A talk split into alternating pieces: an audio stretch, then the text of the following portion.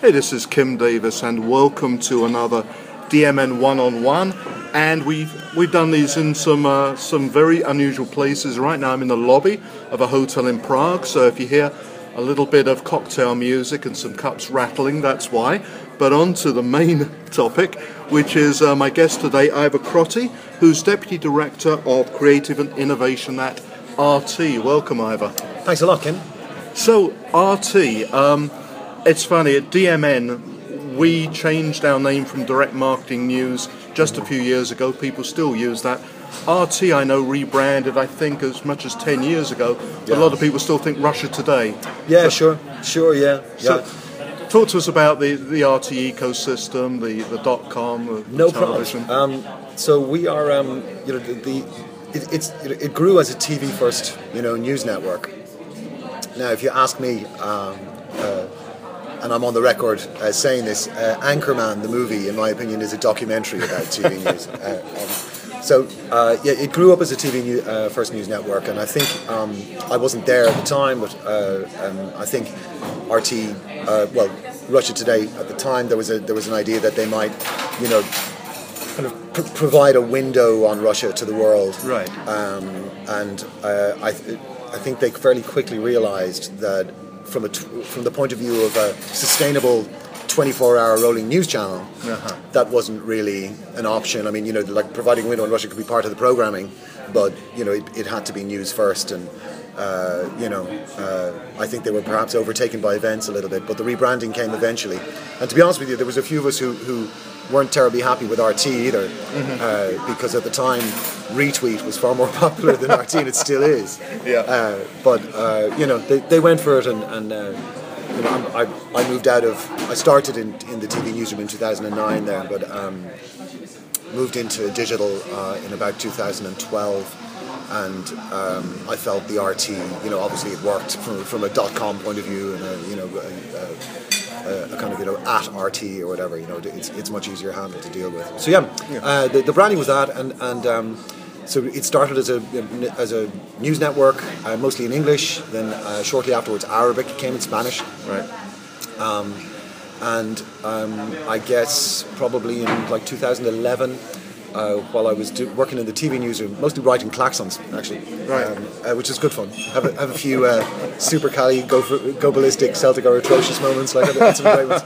Um, so, uh, um, but I couldn't wait. To be honest with you, couldn't wait to get out of the TV newsroom. It did- didn't uh, didn't appeal to me and uh, one of the guys, basically, I was involved in the setting up of, of what is now the RT YouTube network, and, and uh, that's now a, a five billion view um, you know, YouTube ecosystem Yeah. uh, over six languages, uh, probably about 40, 50 brands, micro brands in there as well.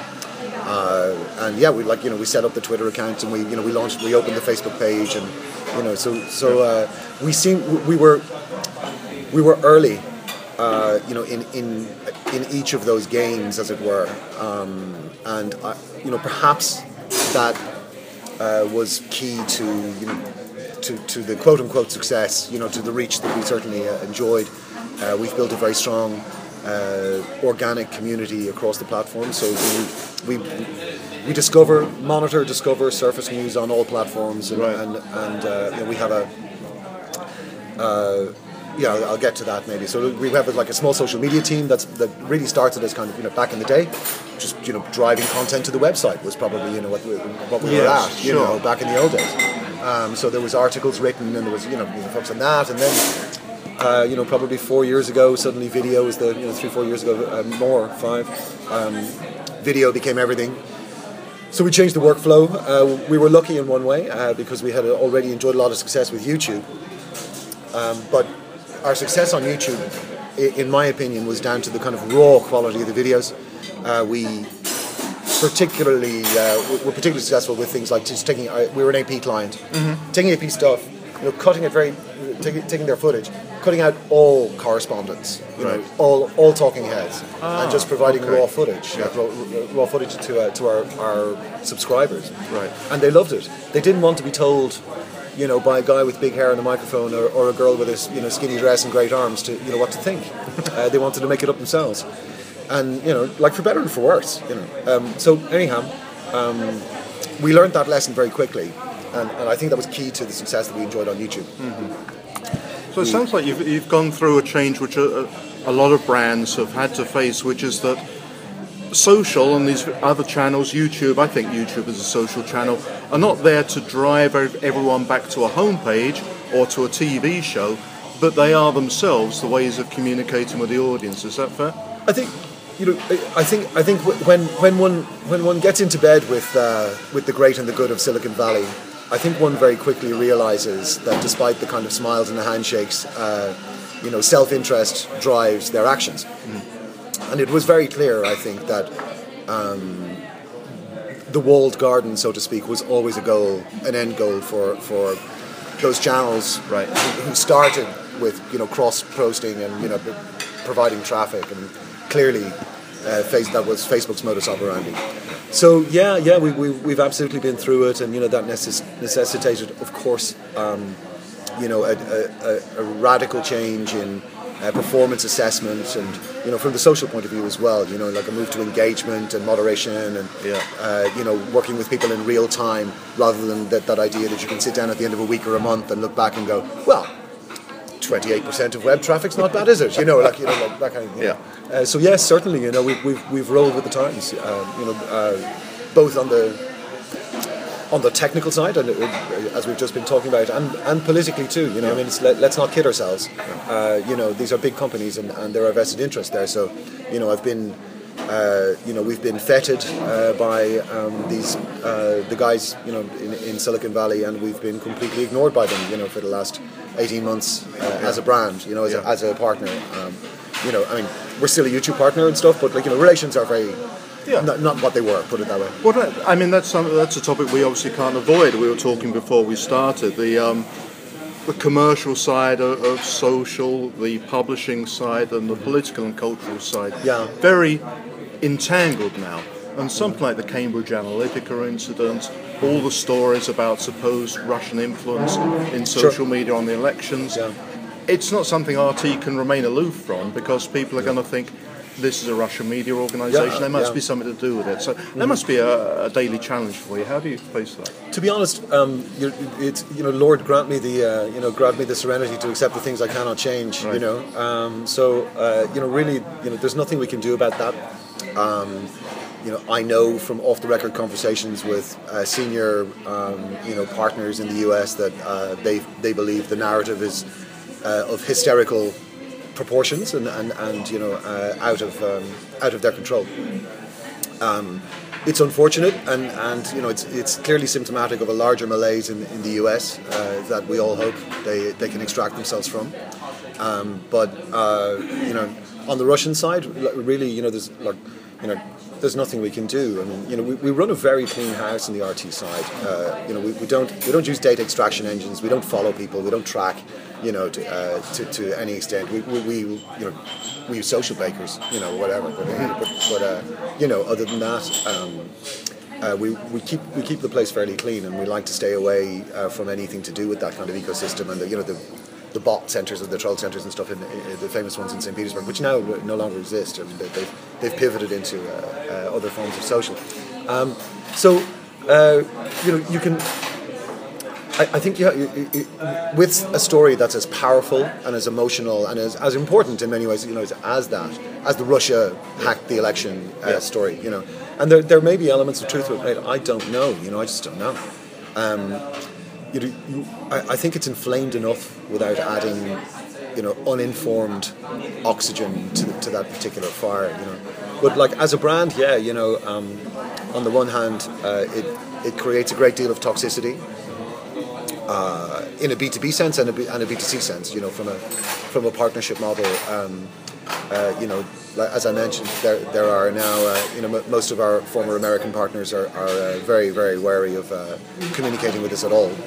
Um, but, uh, you know, on, on the other side, um, I think there's a notoriety that comes with, you know, from a brand perspective, you know, there's a, there's a notoriety that comes with this uh, and, and the, an energy that, um, you know that that, that it, it's not difficult for PR to turn that into uh, you know a positive uh, brand communication principle. You know, put, put it that way. Yeah, Uh, that, you know. that- that's interesting because the extra, if you like, you have to jump a few more hurdles at RT than perhaps other publishers do to be a trusted voice to your audience, to engage Yeah. with your audience, and have the audience find you authentic. Do you, do you think that leads you to set yourselves higher standards?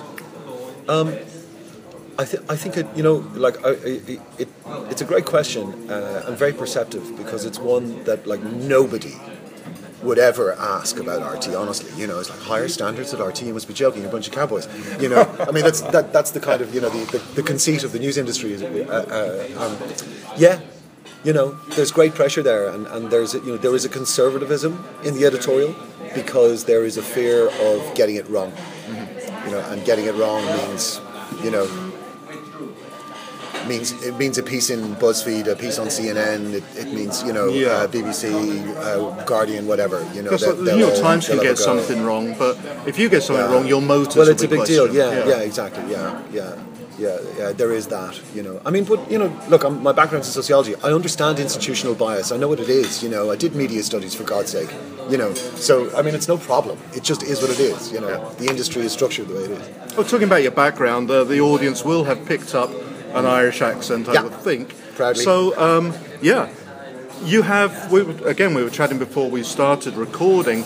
You have an interesting perspective on this because, um, you know, I, I grew up in the UK. I've lived in the US most of my adult life. Inevitably, I see things to a certain extent through a US Sure. kind of uh, perspective, but your perspective is different. Tell me a bit more about that. Like, like you know, kind of From you know, you know, starting your career, career in Ireland, yeah. Oh right, yeah, okay. Um, so uh, yeah, uh, well, to be honest with you, before I ever studied, um, I worked in insurance after school. I, uh, I ended up working in Holland, making dashboards for Ford Mondeos uh, in 1993, 1995, down near Maastricht. Then went back to college in University College Cork, did sociology and geography, and did a master's in, in uh, sociology there, and uh, eventually abandoned the PhD and moved into investigative journalism. Uh, so yeah, um, you know, we, we were kind of, as we were saying, you know, Ireland in that sense is a, you know, sometimes a little island just off Long Island, culturally, and sometimes you know part of the United Kingdom, uh, and I think that really informed, uh, uh, you know. For a small island perspective, you, you know you're, you're always going to be outward looking. Uh, I think, and personally, I'm a traveller, and I, I've always enjoyed. it. I'm more comfortable in the diaspora than I am, you know. In, uh, I think in, in, in the country Oh, itself, in country Yeah, proper. yeah. At this stage, you know, I've been away, whatever, you know, 12 years in Moscow. Um, so uh, yeah, um, a little example of kind of perhaps why you know uh, travel was good and some some of the issues that come up. Uh, I'd worked in the Centre for Public Inquiry, which was an investigative journalism centre in Dublin, um, and there was a political scandal involving uh, the, the guy who runs it, um, uh, Frank Connolly. Uh, who was uh, alleged uh, by the Minister for Justice under parliamentary privilege to have used a false passport, etc., etc. But we found ourselves being doorstepped on our way into work. We were doing stuff on Shell, debts in state custody, the property bubble, you know, um, uh, you know, and um, we found ourselves being doorstepped in in 2005, uh, where we were being asked. Uh, one, one question was, "Are you in the IRA?" You know, a completely and utterly absurd and stupid and ridiculous question. Uh, and the other question was, "Why aren't you in the IRA?" Because media was polarized that way Yeah.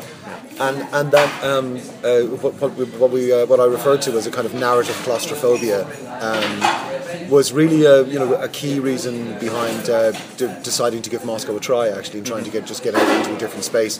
I wasn't that interested either in the US because of familiarity. You know, we grew up between British football and, and American music, you know, Right. in, in Ireland, and uh, um, so uh, you know uh, there was a familiarity there that that you know was great, you know, and brilliant. Um, but I wanted to try something else, and, and uh, uh, I'd always been fascinated by um, the opportunity to move east. You know, which was I was born in 1969, so you know. Uh, to those of us of a certain vintage, moving east was always a luxury denied to us, uh, or by and large, Yeah. uh, unless we were, you know, Russian studied experts, or, you know, uh, so yeah, that became uh, uh, something that I really enjoyed. You know, that, uh, was getting out east and, and being fascinated by just the different kinds of humanity, different kinds of societies and structures. The sociologist in me just kind of loved it. Yeah. So So based in Moscow for some time now. Uh, on and off for 12 years. Okay. Yeah. Um, so I- when, when I got out there first, I worked with Ria Novosti for a couple of years. Uh, then uh, did a year mobile advertising. Um, uh, ended up in Singapore um, selling a Symbian-based uh, advertising platform. And um, then uh, returned to Moscow in 2009 and, and started with RT. Got into 2011-12. We, we really began on the, the focused. ex- Well, I became head of social I think in 2012. Yeah. And uh, my first uh, first gig was to go down to MWC uh, in Barca. Oh, the Mobile World Yeah, Congress. yeah. Where, where I had a chat with um, a guy who was um, he was head he's head of Radio Free Europe, Radio Liberty. Oh, yeah. In uh, the American, you know, quote unquote, you know, Yeah. news slash government funded whatever, you know, uh, um, uh, news organization. Uh, and uh, yeah, that was my first chat, and that was kind of like, you know, welcome, you know, welcome to the uh, welcome to the boat. was very naive, wet behind the ears, hadn't a clue what was going on, to be honest. With you. Uh, so yeah, and then I moved back to Dublin in um, uh, 2000 and end, end of 2015. So 2016, 17, uh, uh, we did 18 months in Dublin. We launched a newsroom there and a verification unit, a verification centre, uh, who who work a la Storyful, uh, if, if you've heard Oh, of them. yes, absolutely. Yeah. So, so you know, just taking um, you know best in practice uh, kind of digital verification methodology, and uh, you know using Dublin. Dublin has become kind of a culture carrier Yeah. of that because of Dublin's proximity to everybody, uh, Google, Facebook, and Twitter, etc. Um, so yeah, it made sense for us to um, to have a look there. Um, uh, at the time, we were finding it very hard to bring staff in, uh, and the Russian currency had collapsed by eighty percent at the time. So you know, it's just impossible to get people in. Brand toxicity was an issue. Yeah. Um, and so uh, we went to market, and I felt uh, you know that Irish journalists. Um, not exclusively Irish journalists, but journalists in Ireland, uh, in a country that's not a NATO member, that Hmm. you know is uh, neutral uh, during World War II, post-colonial, you know, all of that. Yes. Um, felt that um, you know, had been through terrorism, a form of Taliban in the Catholic Church's Mm-hmm. uh, uh, reign of terror. Um, uh, that that you know journalists who were able to write to those themes would be able to take on international themes with a sophistication that wasn't always there, in my opinion, humbly, uh, with journalists who grew up writing for the Telegraph, or the Guardian, or the New York Times, or the or the whatever. You know, Right. I just felt that there was an outward, you know, an internationalist, an internationalism uh, in their perspective that uh, we could we could touch touch upon. Yeah. And we, we did, you know, I'm very happy. Uh, some, some of the best work we ever did was there. Uh, Some, we, we broke um, Podesta, giving rise to a gigantic conspiracy theory that somehow RT was in bed with, with WikiLeaks. WikiLeaks, of Yeah, course. Yeah, the uh, the email.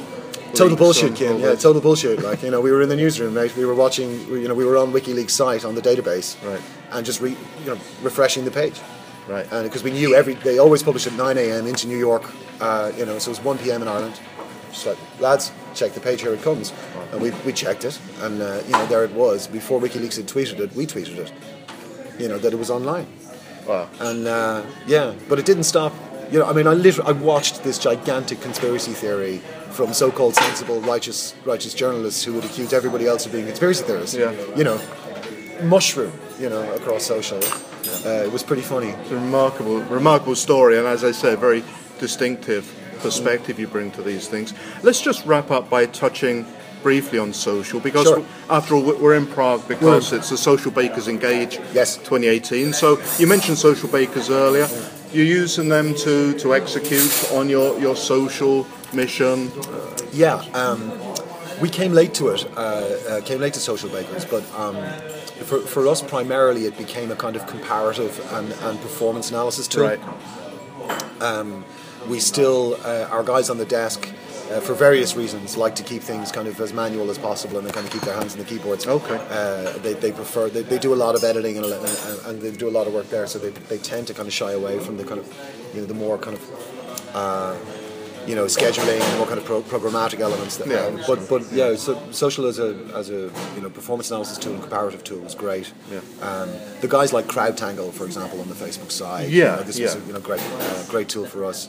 Um, yeah, and then uh, you know we use um, we were Dataminr clients or early adopters there from a news discovery perspective uh, uh, as well. So yeah, yeah. Uh, um, look, it's a it's an astonishing product, and, and social social in general, I think is um, you know it's been key to the to brand growth, and you know the, like you know social has disrupted so many publishing channels, you know, Yeah. communication channels. Um, and I think you know to some extent maybe the brand has surfed on uh, surfed on that. What was Louise, uh, as Louise said, uh, Louise Tellis from, from Brazil who gave this fantastic workshop yesterday said surf on something that's going to happen anyway. yeah, yeah. The wave is there, so surf Yeah, on it, exactly. Yeah, Yeah. exactly. Uh, so, uh, yeah, you, but but the, from a tool basis and an analysis basis, uh, you know, we keep things reasonably simple and we keep our metrics simple. We try not to overcomplicate it. The organization's not that big. Yeah. You know, it's uh, uh, the social team on the news side is um, about eight people. Oh, okay. You know, Yeah. uh, you know, so it's really quite small. And that's 24-7, eight people. you know, Exactly. Can you imagine? All the time. Yeah. Yeah. that's a stretch. yeah, Yeah, Cover, covering up to like you know probably 50 million users a day you know across platforms Yeah. uh, you know uh, there thereabouts so yeah they, they do a great job great kids you know like amazingly and that, like, you know, I'm, I'm 48. I'm just amazed by the talent that you see coming through now. You know, like uh, it gives you great hope for a less polarized world uh, when you see kids Yeah. come up with, uh, you know, you, you're chatting with this like 28 year old uh, from perhaps Moscow, and, and then you know working them through with some copy or whatever, and then suddenly they tell you that like actually English is their third language and like Arabic is their second or something. You know, you're kind of you know really amazed by uh, um, you know the the, the, uh, the ability of these these guys to work uh, so brilliantly. So yeah, yeah, uh, but yeah, you know, I'm very passionate about social.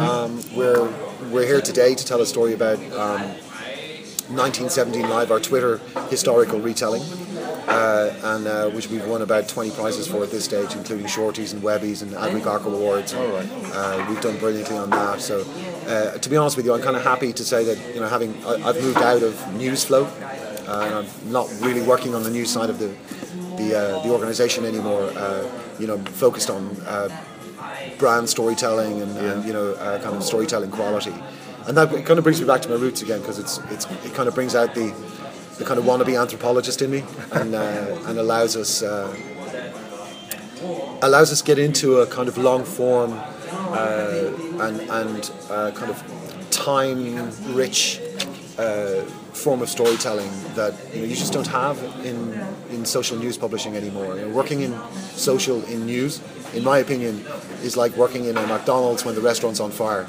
Yeah. You know, and it's, it's uh, you know perhaps you know perhaps from a from a news publishing point of view, perhaps automation is the answer.